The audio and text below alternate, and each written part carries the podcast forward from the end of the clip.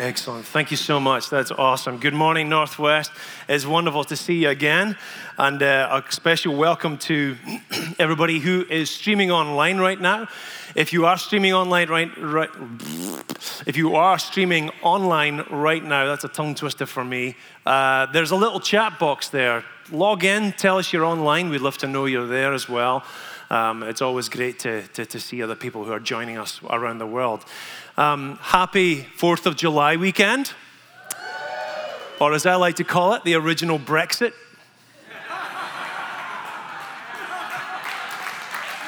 Ah, ah, ah.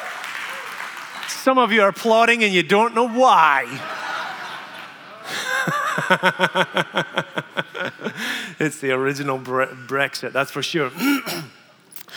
We have been talking about walking uh, with God, which is a good, a good thing. And, uh, and of course, if we're walking with God, this is something where, where we are going places, where we are spending time with Him. We're expecting, we even have to keep up with Him. And we've been looking at different dimensions of walking with God. And this morning, I want to talk about walking with God, the Holy Spirit. We know the Holy Spirit is uh, a part of the Godhead. And I have never really taught about the Holy Spirit because uh, there's a lot of weird stuff when it comes to the Holy Spirit. There really is. If you read your Bible, you'll find that half of it is really odd stuff. I grew up, just a little background, I grew up in a charismatic church. My father probably started one of the first charismatic churches that there, um, there ever was in Scotland. And uh, he planted churches. The church grew pretty large, and he planted churches, and he started to oversee churches even around Europe, etc.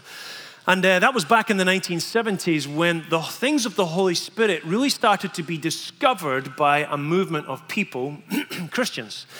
And so, charismatic basically is just about as just a church that accepts or believes in the things of the Spirit, the gifts of the Spirit, and uh, talking and walking with the Spirit. and it grew quite a bit, but to the point where it got to the place where I think some of the things that we got into, or the, or the, the church, the churches in Scotland got into, were sometimes often weird. Now, the problem with the Holy Spirit is that they can be weird things. I remember when my father first uh, uh, uh, started his church in Dundee, and um, one of the things he, he, noticed was there was a movie that came out called The Exorcist. Anyone remember that movie, The Exorcist? so it was a real creepy and weird movie. So he's like, "Come on, kids, let's go see The Exorcist." I'm kidding, we didn't. Okay. That'd be weird.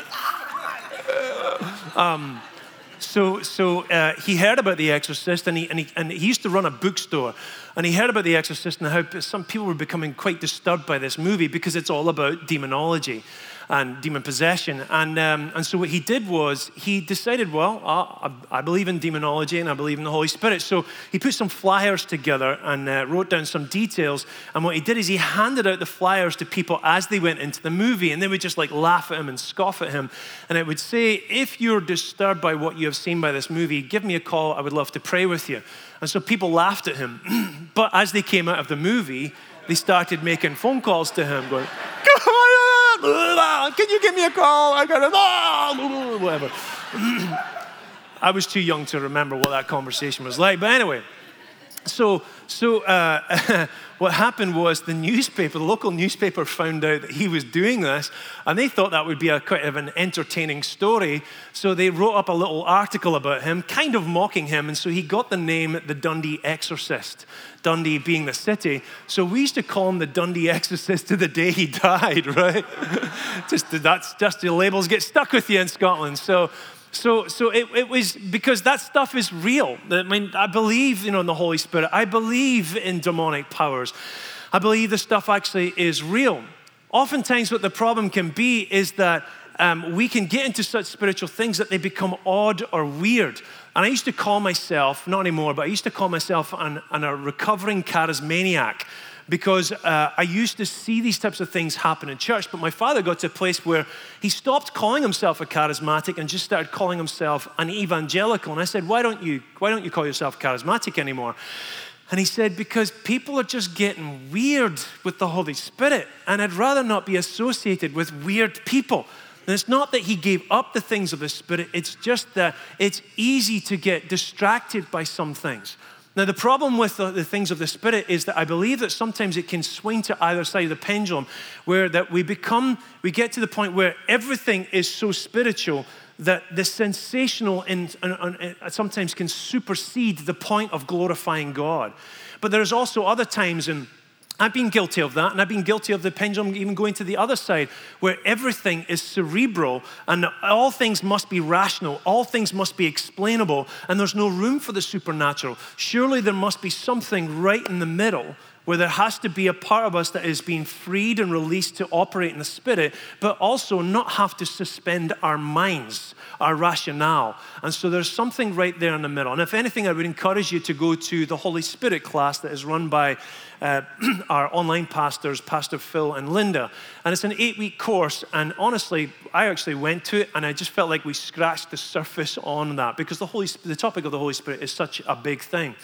So I've got a few questions this morning that I want to address when it comes to the Holy Spirit because I don't usually talk about the Holy Spirit too much because, again, it can get into just the weird stuff. But the more I look into it, the more um, I, love, I love discovering some of the fundamental things about the Holy Spirit. So the first question I have is this is simply who is the Holy Spirit?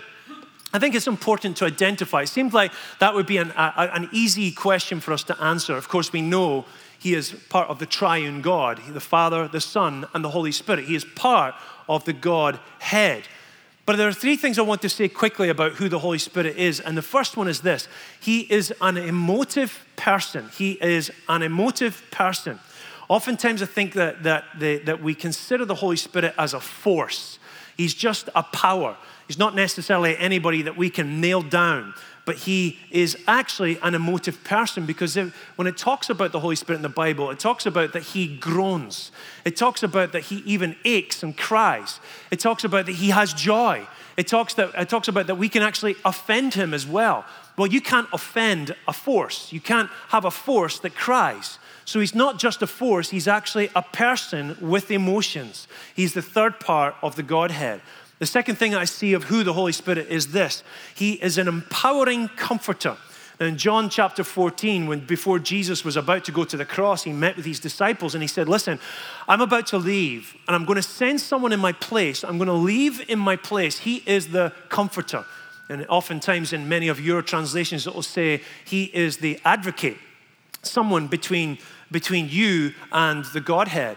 But the original word is actually comforter. And the word comforter uh, means come and fortify us, which means come and strengthen us. Often, comfort can, can be considered something to do with comfortableness, but it's not about being comfortable, it's about being strengthened. Come and fortify us, is what the Bible says, or what that word really means. Come and fortify us, give us courage, give us strength. And it also indicates then we must be going into a battle because you don't get comforted in situations where everything is fine and everything is okay.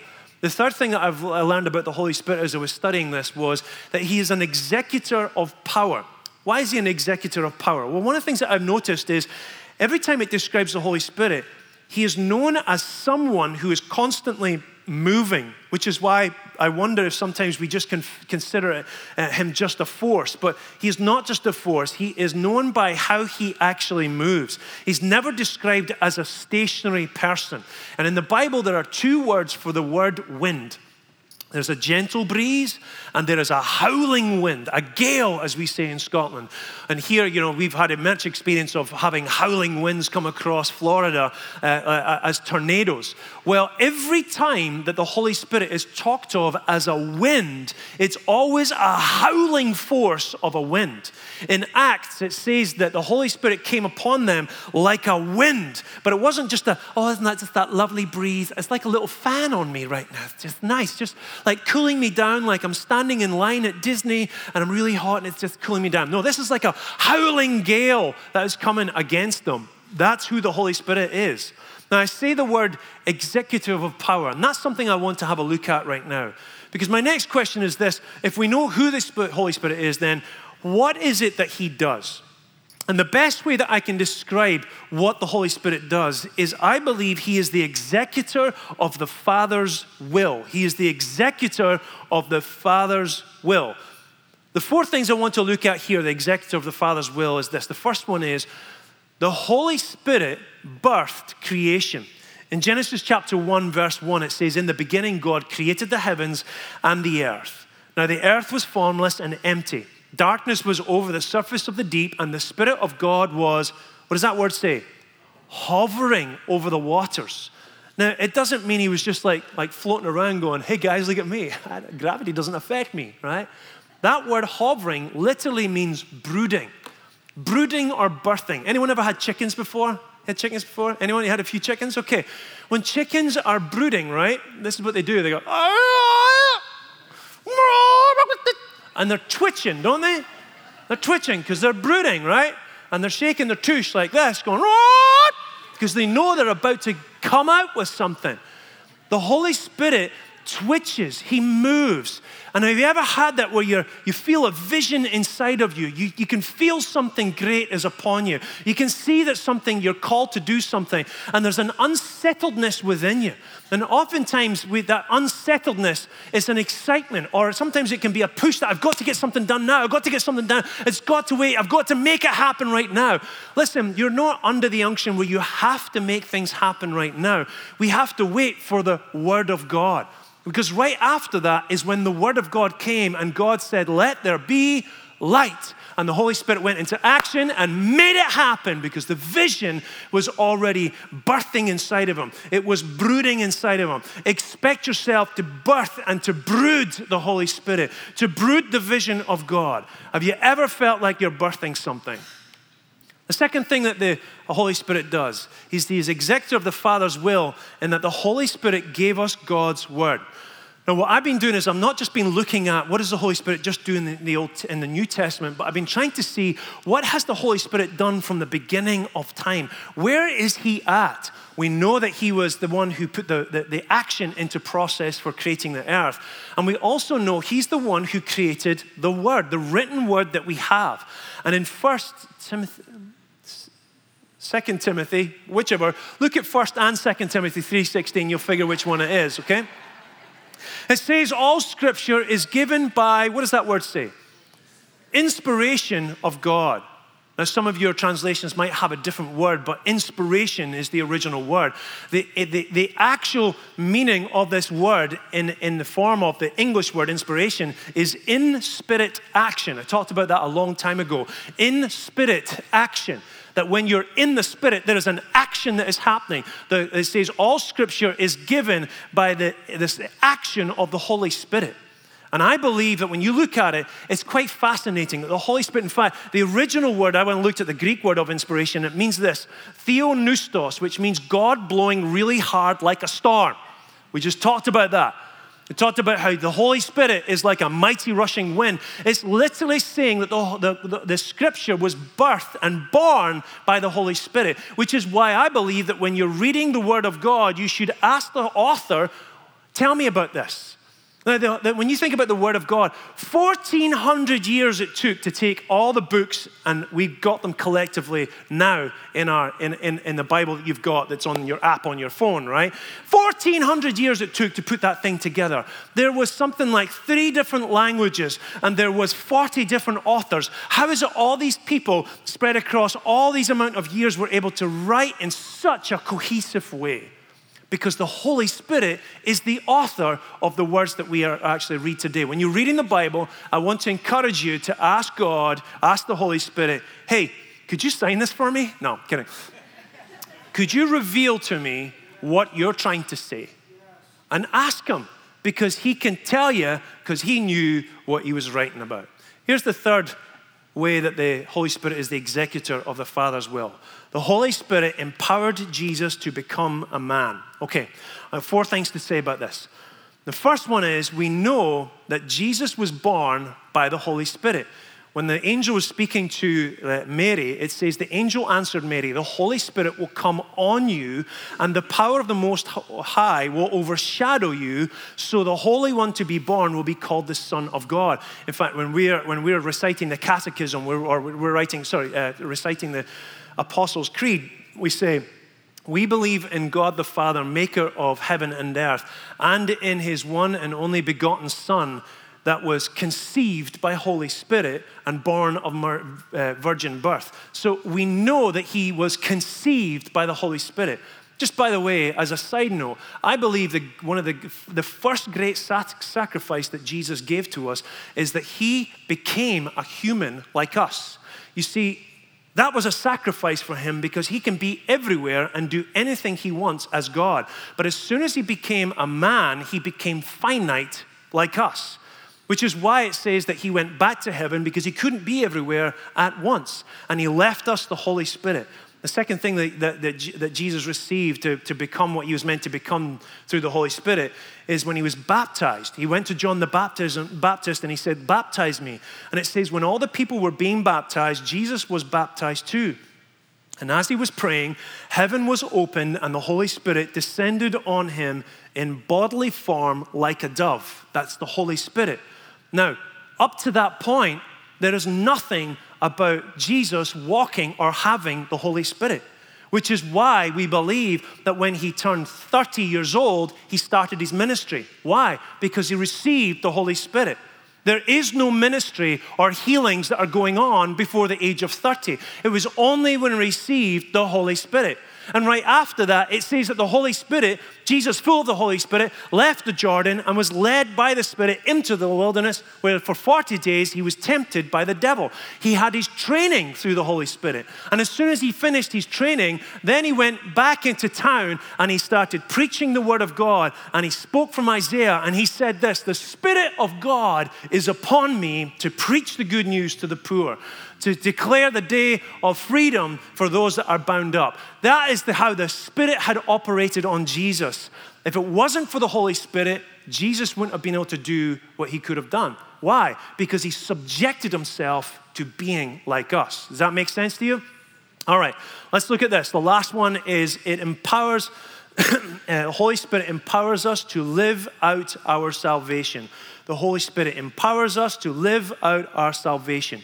In Romans chapter 8, verse 11, it says, And if the spirit of him who raised Jesus from the dead is living in you, he who raised Christ from the dead will also give life to your mortal bodies because of his spirit who lives in you. All right. I say the word executor because an executor has the responsibility to carry out the will of the one that has the power and the ownership of those things, right? When someone dies, the executor has the responsibility to make sure that the will of the one that has died is, is, is carried out and the inheritance is passed on to the ones that are meant to inherit whatever the one that has died wants to give to him. So when my father died, there was someone that we drew up his will and had his will, and the will was pulled out, and the lawyer said, This is the will and last testament of your father. This is how he wants his stuff divided up. This is what he wants to give to you. Anyone ever gone through that before? And so what happens is when Jesus died on the cross, even though he rose from the dead, he didn't decide to say, I'm going to take it all back, it's all for me. The point of him dying on the cross is that we would inherit the things of the Father, what the Father wants to give to us. And so, because he died on the cross, the Holy Spirit was then put in place to make sure that everything that belongs to us is now given access to us, that we're given access to it. Now, what I'm about to do is I'm about to look at him being the executor of the will of the Father. But I've called this the inherited privileges we have with the Holy Spirit. The four inherited privileges we have with the Holy Spirit. And the reason why I say that is because it's a privilege to have it and it's an inheritance, but it doesn't mean that you've necessarily accessed it. You see, you might have a grandmother who died last week and she left you a million dollars in the bank. You may not know about it but you have it, it belongs to you. Or maybe you do know about it, but you haven't even been to the bank yet to access it and bring it into your life and let it uh, have an effect inside of your life. None of these things that I'm about to say affect your salvation. You can have salvation. You can still have a relationship with Jesus Christ. You can still walk into the presence of the Father, but it doesn't mean that you have the power in your life today. They're accessible for you. They are your inheritance. They're available for you, but it's up to us to know how to bring it into our lives. So here's the first one The first inherited privilege we have is we have the privilege of a personal introduction to the Holy Spirit. Now, the early church, when it was preaching, it preached in three different ways. And I think this is somewhere where sometimes we get uh, uh, confused. And I noticed this. They always preached repentance to God the Father. And then they said, believe in his Son, Jesus Christ. And then they would say, receive the Holy Spirit. Now, oftentimes, whenever, if you've ever been in a church or if you ever heard people teaching, you'll often hear, just receive Jesus into your heart. Now, I get the sentiment of that, I understand that. But in the New Testament, it never says to receive Jesus into your heart, it says to receive the Holy Spirit into your life. We believe on Jesus Christ, but we receive the Holy Spirit into our hearts. Now, oftentimes, what happened was there are five different places that I could count where a person would believe in Jesus Christ. They would receive salvation, but there was a gap between them believing and receiving the Holy Spirit. Maybe some of us today have had that gap in our lives where we know we believe in Jesus Christ, but we feel a lack of power or presence of God in our lives. Maybe because there's a gap between the believing in Jesus Christ and the receiving of the Holy Spirit. My question to you this morning is Have you received the Holy Spirit? Do you know that you've received the Holy Spirit? It's really quite simple. All you do is open up your door and say, Hey, come on in. It's sometimes we wonder if there's certain things we have to do in order to allow Him to come into our lives. But it's just as simple as saying, Holy Spirit, I receive you. My mother was here a couple of weeks, and when she came over, she came over into my house and opened the door. I prepared a place for her, and it's like, That's your room. Tell me what you want me to do. I served her. She changed my behavior. And you, sometimes you can tell when someone's in your house because you change your behavior. You change your, the way you listen. Do they need me? Is there anything they want? And you become much more attentive to serving that person. But I didn't always hear from my mother. That she wasn't constantly speaking to me. She wasn't constantly making her presence felt in my life. There was times when she was actually sleeping and I didn't decide to say, hey, what do you want? Do you need anything? Do you need anything? I wasn't trying to bug her. I was like, what do you need? Do you need me to serve you? You need tucked in? What do you need? Like that. Sometimes we can feel like we've got to constantly be in communion with the Holy Spirit. It's not true. We can allow Him to be in our lives and just be fine that He will speak when He needs to speak. Here's the second privilege that I believe that we have the second privilege is to receive spiritual equipment from the Holy Spirit. Now, in your Bible, you probably read that there's nine gifts of the Holy Spirit, right? Nine gifts. I believe that was their perspective and their understanding of the gifts of the Holy Spirit. I just don't see how the Holy Spirit is limited to just nine gifts. I think He's got a truckload of gifts that most of us haven't actually figured out what they are. But the one thing that I have discovered is this that the number one sign of someone receiving the Holy Spirit in the New Testament was always boldness. There was something inside of them that gave them boldness. You can see that because his name is the Comforter. Come and fortify us, give us strength for today. He gives us boldness. Now, that doesn't mean you're getting your soapbox, put it on the side of the street, standing up on it, and now you're just preaching to everybody. I'm so bold, I'm just shouting at everybody now. That's not the way it is. It's boldness of confidence that God can overcome everything that is in my way. God will overcome everything that I'm meant to get through today. That's the boldness, that's the peace, that's the presence of the Holy Spirit that should be in our lives. Now, let me talk about one of the gifts that I think is often confusing to people, and it's the gift of tongues. The gift of tongues is one of the gifts. Now, someone shout out, give me another gift of the Holy Spirit. Prophecy, interpretation, healing faith, preaching like Peter. Ha ha ha! No kidding. Discernment, miracles, whole bunch of stuff. All right, mix them up for yourself. Driving fast cars. That's a gift of the Spirit. Amen. I'm in that one. Not sure. Maybe you need to discover what it is that God wants to give to you as a gift. And remember, all the gifts that the Holy Spirit wants to give you is for the purpose of glorifying God.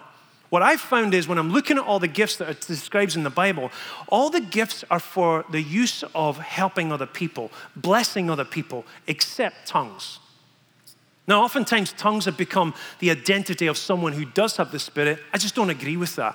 If you've got it, great. Sometimes I think when you read the word tongues, I wish we could just change the word to language because it literally means that God gives us a different language. So I'm looking at this going, but what's the point of having a different language? And so as I was looking at this, I read in James something that really connected the dot for me, and it was this. In James 3 2, it says, Anyone who is never at fault in what they, what does the word say? Say is perfect, able to keep their whole body in check. If I can really describe what my biggest problem in my life is, it's probably my tongue, my mouth. The things I say and the things I don't say, my mouth, my say. It's amazing how I can say my emotions or my feelings or my opinions and they come out and then they go back in my ears and they reconfirm every emotion of doubt that I had in the first place. Our tongue has this power to sometimes undermine the things of God. I remember when I was driving down the road with Pastor Peter years ago and um, I was taking him shopping because he likes shopping, right? And this is Pastor Peter from Peru. And, uh, and I was driving down the road, and he speaks Spanish, and I don't. I only speak English, and he knows a few words. And, and he, as we were driving down the road, he turned to me and said, Pastor Peter, you're a very wise man. And I went, I hope so. like that. And he goes, Oh, no, no. You do not disagree with God. Now, let's repent. Repeat after me. Faja, Father, I repent for disagreeing with you. I am a wise man. I'm like, I repent for disagreeing with you. I am a wise man. And he goes, Good. It's green. And then we took off. it stuck with me because I realized he caught me disagreeing with the things of God. And I wonder if that's what tongues are for. So if you want tongues, it's not to show yourself spiritual, but it's to find a way of allowing your mouth to start agreeing with God because that's what the Holy Spirit does with God the Father. So when the God the Father in the beginning said, Let there be light, the Holy Spirit went about and made it happen. So when you imagine if you had said, let there be a new building for this place, let the ministry grow in this place and explode, it will come about because we're agreeing with the Father. Let the Holy Spirit start to grow in my family. Let my marriage be repaired. Let my children be praising the Lord. Let, my, let, let, let health and healing and wholeness come to my family and to my workmates. Let my business grow as a resource for the kingdom of God. You're agreeing with what the Father wants to do in your life. Imagine if you could convert that into His language and start speaking in His language. That's why I desire tongues. It's not so I can show myself as spiritual, it's simply that I can start releasing the things of God because I seem to keep undermining that. Thanks be to God. Would you like to receive a gift of the Holy Spirit today? Would you like to have something new in your life that would help you to glorify God to the next level? All God's people said, Amen. Here's the third thing that I see with our inherited privilege. I've only got two here, two left. The third one is the privilege of growing in maturity by the Holy Spirit. Now, one of the things that I noticed with the Holy Spirit is that when I'm talking, when, when, it, when it writes about the, you know, how the Holy Spirit acts, there are several ways that it describes how the Holy Spirit acts, but it seems to have the same results. The first one is what I call the fire of the Holy Spirit, and the second one is the fruit of the Holy Spirit. The fire of the Holy Spirit is basically just the conviction to burn up the junk that is inside of us. Because the fact is, yes, I'm saved, yes, I'm sanctified, but there seems to be a bunch of junk that's still in my life, even if it's just in my mind or my mouth. And so sometimes we need the Holy Spirit to convict us. That one day, it was Pastor Peter who was the Holy Spirit convicting me right there and then. But there's other times when, even when, it, when you know, I'll, I'll maybe be teaching one Sunday and someone will come up to me and they'll say, Do you have a camera in my house? And I'll always say, Why, yes, I do. And thank you so much for giving me a lot to say about life because your life stinks. No, I don't have a camera in anyone's life. And it's not because I'm so genius with what, I'm, what I believe that God is saying. It's simply because the Holy Spirit has decided to speak to you about certain things. And it just so happens it sounds like I'm saying those same things. That's the conviction of the Holy Spirit. And expect that when you come and hear the word, don't expect to hear a word that is preached that is so wonderful that it helps your life to be amazing. No, even a donkey could speak the words of God. And if he is speaking the scripture and the word of God, then you can receive something because it's the words that the Holy Spirit actually wrote. It's the words that the Holy Spirit wants to use. So imagine that He will release things to you to be able to help conviction to manifest in our life, to burn up the junk that is inside of us. And of course, this maturity is also best described as the fruit of the Holy Spirit. Someone shout out the fruit of the Holy Spirit. Shout me one love, joy, peace, patience. You know them all by heart. You guys are awesome. I tell you, the growth of the Holy Spirit, of the fruit of the Spirit is so important in our lives. But notice this, doesn't all grow at once. I seem to be really, I seem to be really good at loving people, but man, I have a short fuse when that person really irritates me, right? In the name of Jesus, they irritate me, and, and I'm just in the name of Jesus being really upset by them, still the fruit of the Spirit and stuff like that. But you know, fine well, I really need to get some more patience in my life. Well, I believe that one fruit helps the other fruit to grow. We should expect that we can grow in those fruits. Is there a fruit that you need to grow in so that you become more like Jesus Christ? Okay, here's the fourth and final privilege that we receive from the Holy Spirit. And it's the, the privilege to receive physical transformation through the Holy Spirit.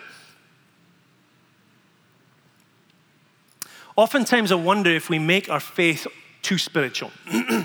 I can maybe, I'm, I'm probably maybe guilty of that myself.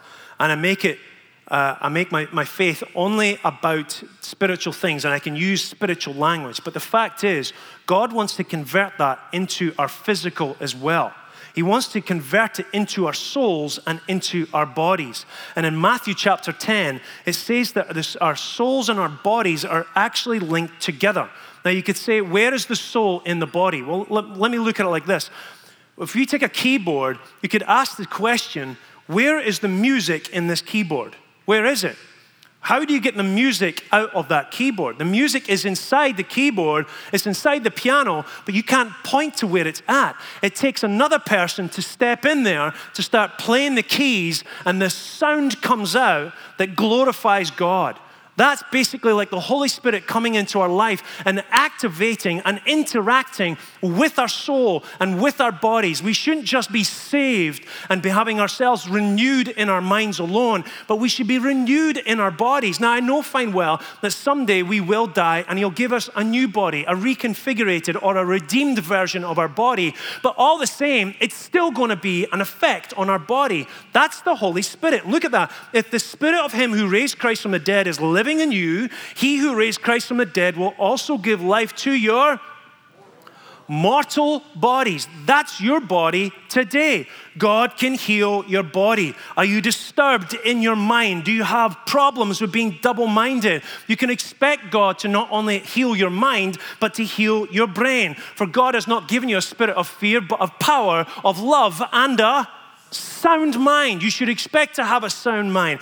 If you've got problems with your heart, are you brokenhearted? God can heal your heart and have you physically not have high blood pressure simply because He heals your mourning. He breaks off the chains of mourning in your life and He revives your heart so that your peace starts to overflow in your life and you don't have high blood pressure. Do you have problems with your bones, with your back? Do you have a burden upon you?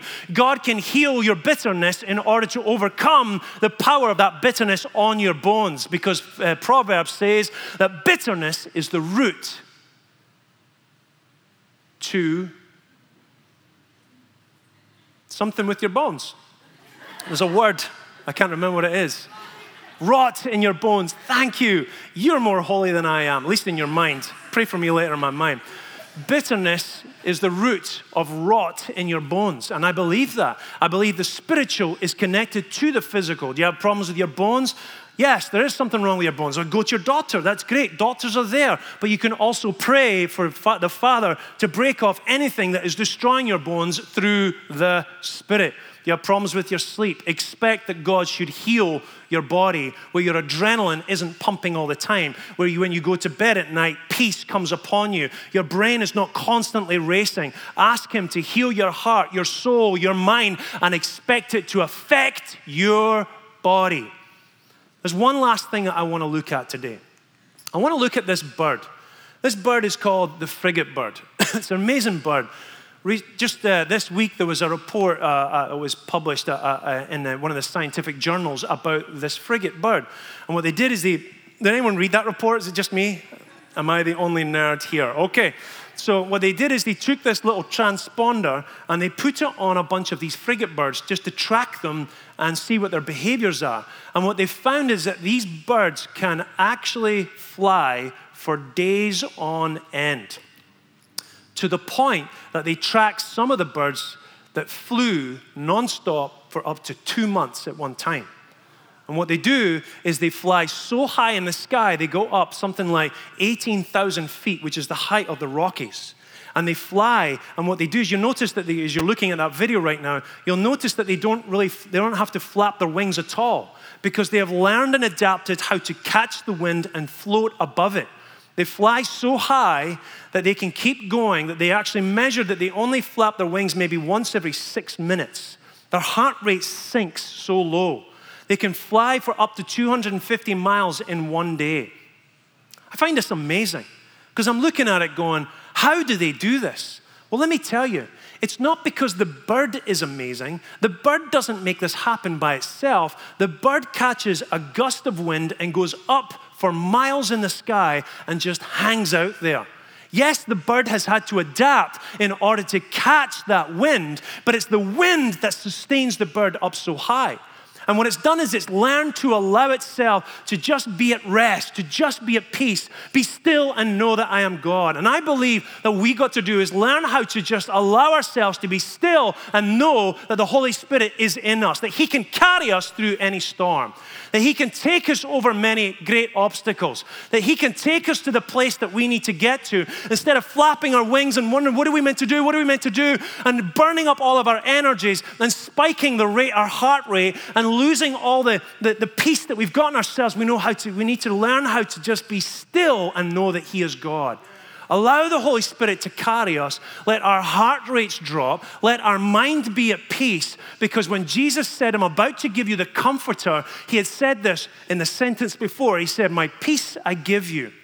By the way, I'm going to leave you someone to make sure that that peace comes alive in your life. His name is the Comforter. I want to encourage you today do you feel like you've received the Holy Spirit? If you've not, that's okay. It's not a complicated or a weird thing we have to do. It's not a feeling you have to get.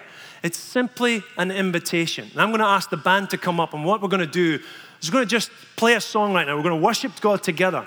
And then I'm going to pray for you. And as we are worshiping and we're receiving the Holy Spirit and inviting Him to come into our lives, any of you who, who want to receive the Holy Spirit because you don't feel like you've done it, then just receive Him again. Hey, Holy Spirit, come into my house.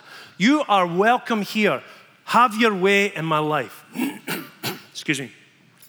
If any of you after that, what I will do is I'll end in a prayer. And if any of you after that want to have prayer for healing, or you want to have prayer to receive a gift or to grow in a fruit of the Spirit, then we've got some leaders that will come forward and they'll pray for you. You know what? All we can do is pray. The Holy Spirit can take over and do His thing. There's nothing that we have to do in order to try and sort things out and fix everything. He will have the power to do that in our lives. You want to be a part of that right now. So let's stand right now as we, we fire up a song. We're just going to worship God together.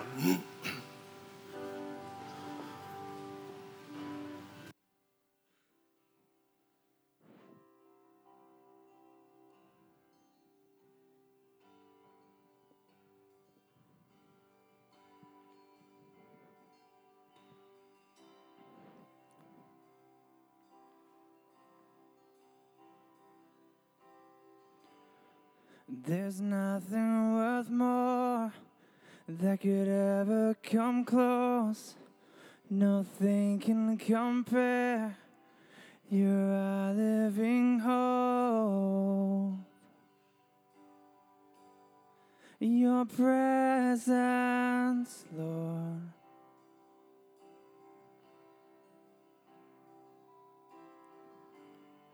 I've tasted and seen of the sweetest of loves when my heart becomes free and my shame is undone.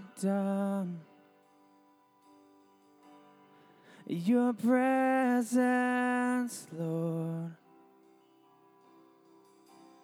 Holy Spirit. And Holy Spirit, you are welcome here. Come flood this place and fill the atmosphere. Your glory, God, is what our hearts long for. To be overcome by your presence, Lord.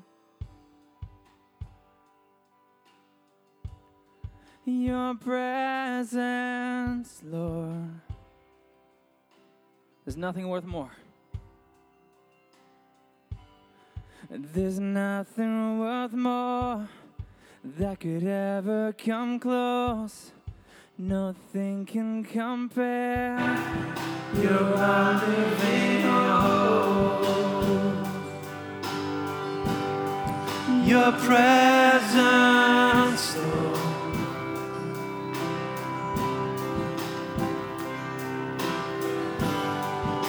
tasted and seen the sweetest of loves. My heart becomes free, and the shame is undone. Your presence. All right, let's welcome in the Holy Spirit into your life right now. Sing out with everything you've got.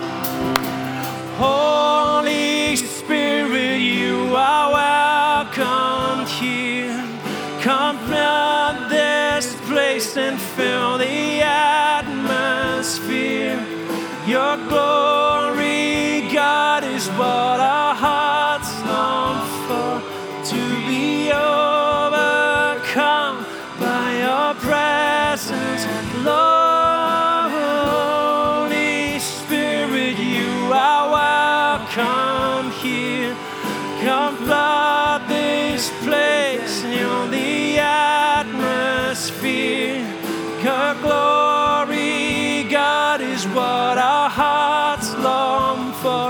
To be overcome by your presence, Lord. Holy Spirit, you are welcome here. Come flood this place and fill the atmosphere. Your glory, God, is what our hearts long for. To be overcome by your presence, Lord. Holy Spirit, we make an official invitation that you are welcome here in our lives in our church. We know you have been here for so long, but we want to welcome you again into our house, welcome you into our homes. And Holy Spirit, I pray that you would fill us up right now from the bottom of our feet to the top of our heads and to overflowing. Take over every, every area of our life. Burn off the chaff. Dig out the stuff that is taking up your space, taking up room that belongs to you. I pray you go into every room in our house, into our memories, into our future, into our present, into our past, into our pains, into our joys. I pray for Holy Spirit that you would overcome everything and take ownership and turn us into who we're meant to be in Christ's image. We ask this in the name of the Father. Thank you, Lord. Thank you, Holy Spirit.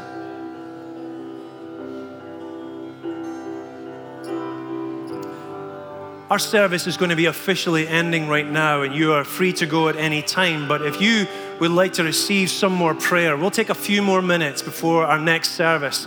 If you want to be prayed for healing, you want to pray for uh, receiving the gift or growing in the, the fruits of the Spirit, I want you to come forward and take some time just to have someone to pray over you. And if you've some of my leaders, you know what you need to do, just dive in there and start praying for people. But if you want to be prayed for, Come on forward now. Ready, steady, go. May God bless you and keep you and make his face shine upon you for the rest of you that need to leave.